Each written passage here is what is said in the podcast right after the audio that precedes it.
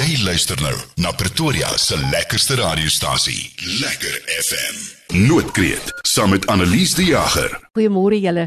Ek is vanoggend baie opgewonde oor ons gesprek hier op Noordkreet want ek praat oor 'n onderwerp wat ek eintlik nog al lank laas van gepraat het en dit gaan oor ons viervoetige langstert puntore diere. Jy weet, baie van ons welstandsorganisasies is in die veld waar hulle dienste lewer aan diere en vir oggend se gas is geen onbekende nie. Ek praat met Silla Trixler en sy is die breinkrag en die sweet en die moeite en al die harde werk agter die organisasie met die naam Wollies. Goeiemôre Silna en baie welkom hier by Noordkreet. Goeiemôre en baie baie dankie vir die uitnodiging. Dit is vir ja. my 'n groot plesier natuurlik om op julle radiostasie te praat. Nou ja, ek is seker ons luisteraars is nie onbekend met wollies nie. Sê gou vir ons in een sin net, wat doen wollies? Ek sê altyd wollies is soos 'n orphanage vir kinders, is wollies vir diere. Daai diere wat geen heenkome het nie, wat weggegooi word, wat opgetel word, wat nie meer 'n huis het nie, ons neem daardie diere in. Ek dink die hele onderwerp as ons nou praat oor verwaarloosde en mishandelde diere, dan kan ons eintlik lank gesels daaroor want dis 'n enorme probleem in ons land. Sê bietjie vir ons van jou kant, hoe ervaar jy hierdie probleem? Annelies op hierdie stadium moet ek sê, ek dink alle shelters en of alle diere skuilings is toegegooi met diere wat inkom. Ons kry dit die ekonomiese situasie wat ons tans beleef en jy weet ek dink almal sal met my saamstem. As jy swaar kry, dan eh, kry die diere die swaarste want ek wil amper sê jy skeep hulle af want hulle kan nie meer die beste kry nie. So Silo, ek ek het 'n kat. En my smartie kat en die van julle wat nou Facebook vriende is met my sal weet, ah, daar's omtrent meer foto's van my kat op Facebook as van my kind. Hy is so na aan my hart. My kat is nou verlede jaar, einde van verlede jaar met diabetes gediagnoseer.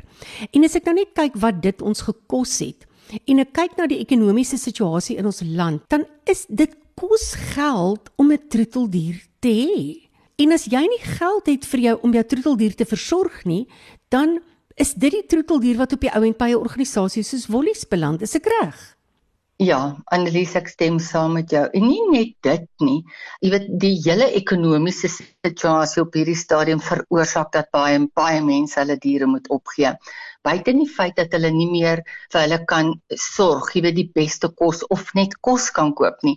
Jy weet mense sal nou dink as, as ek nou vir jou sê ek het nie geld om vir my diere kos te koop nie. Dat uh, jy gaan sê ag man nee asseblief. Gee hulle 'n bietjie van jou huiskos. Nee. Ons kry soveel mense wat nie eers kos vir hulle self het nie. So hulle kan nie 'n bietjie van hulle kos afstaan vir die diere nie. En ek weet nie of jy al opgemerk het nie, maar die honde en die diere kos is ongelooflik duur. Dit is. Ek weet nie hoe baie duur. Dis baie duur. So die jy kan ook nie die beste meer vir jou hond of jou kat koop nie. Jy moet koop wat jou sak pas, wat nie altyd die beste vir hulle is nie. Weet hulle hulle velle lê daaronder, hulle hulle dis net nie goed vir hulle nie. So jy kan nie nog 'n aanvulling vir hulle gee nie. Maar dan bring dit my by die punt uit van weer wat ek gesê het, as jy nie dit kan bekostig nie, moet jy nie 'n troeteldier hê nie.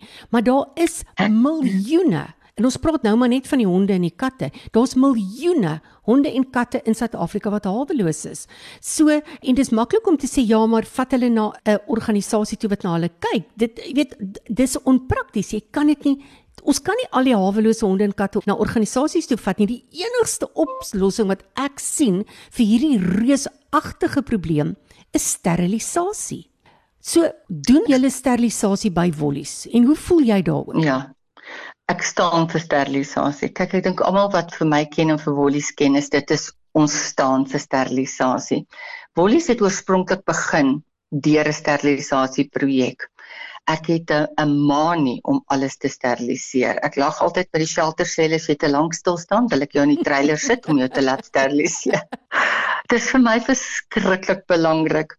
So ons het 'n sterilisasie projek waar ons 'n veearts aan boord het en sy help vir ons om dan nou bekostigbare sterilisasies te doen.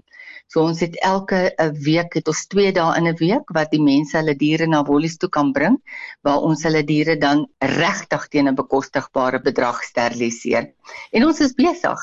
Ek kan so dink, jy weet, dis baie maklik want daar's nou mense wat sê ja, maar jy weet veeartse moet dit vir nie doen, maar dit kos 'n veearts geld om dit te doen. En 'n veearts moet ook lewe en ons kan nie die onverantwoordelike situasie rondom diere die veeartse se probleem maak nie. So ek wil sommer net vanoggend vir elke veearts daar buite wat al gehelp het om sterilisasies te doen en ek weet daar's baie van julle wat betrokke is by welsynsorganisasies landwyd. Ek wil vir elkeen van julle vanoggend sê dankie. Dankie vir wat julle doen om hierdie probleem aan te spreek. Silla, kom ons praat oor iets anders. Hoe voel jy daaroor as mens vir iemand 'n katjie vir hondjie persent gee? Ons is nou so pas Kersfees gehad. Ek wonder hoeveel katjies en hondjies is as Kersgeskenke gegee hierdie laaste seisoen. En teruggebring en by 'n shelter ingegee hoor, want daarvoor kan ek getuig. Ons het ehm um, heelwat vir al klein hondjies het ons gekry in Januarie wat die mense gebring het en gesê het my kinders het vir my hierdie pappie gegee vir Kersfees maar ek is te oud ek kan nie na hierdie pappie kyk nie en nie net een nie ons het ook mense gehad wat 200% gekry het eh, vir Kersgeskenke wat hulle ingebring het wat hulle vir ons gebring het en gesê het die kinders het dit vir ons gegee en ons het dit gekry en ons kan nie daarna kyk nie jy weet as mens so iets wil doen dan moet jy vooraf met die mense dit bespreek. Ja, dat dit iets is wat hulle wil hê en iets is wat soos jy sê ja. hulle finansiëel kan versorg, nie net rondom kos en en die algemene versorging nie, maar ook rondom moont, moontlike mediese versorging. Ja, en ouderdom. Ouderdom tel ook. Jy weet baie mense dink jou ma en jou pa moet 'n pappie kry om hulle bietjie lewe te gee of iets. Nee hulle is nie meer lus daarvoor nie. So mense doen baie verkeerde dinge. Hulle huiswerk doen voordat hulle diere as 'n geskenk vir iemand gee. Ek dink 'n mens moet ook besef dat as jy afhangende van die tipe hond of kat, as jy Ja. Sluit om 'n hond of 'n kat te kry, dan is dit 'n baie baie langtermyn kommitment wat jy aangaan. My vorige kat het 21 geword. Jy weet, baie langtermyn verantwoordelikheid wat jy vat. Nou, Silla, as daar iemand is wat met jou wil kontak maak en wat wil betrokke raak by die wonderlike werk wat jy doen daar by Wollies, waar kan hulle jou in die hande kry? Die Facebook is Wollies Animal Project en ons webwerf is www.wollies.org. Daar het jy.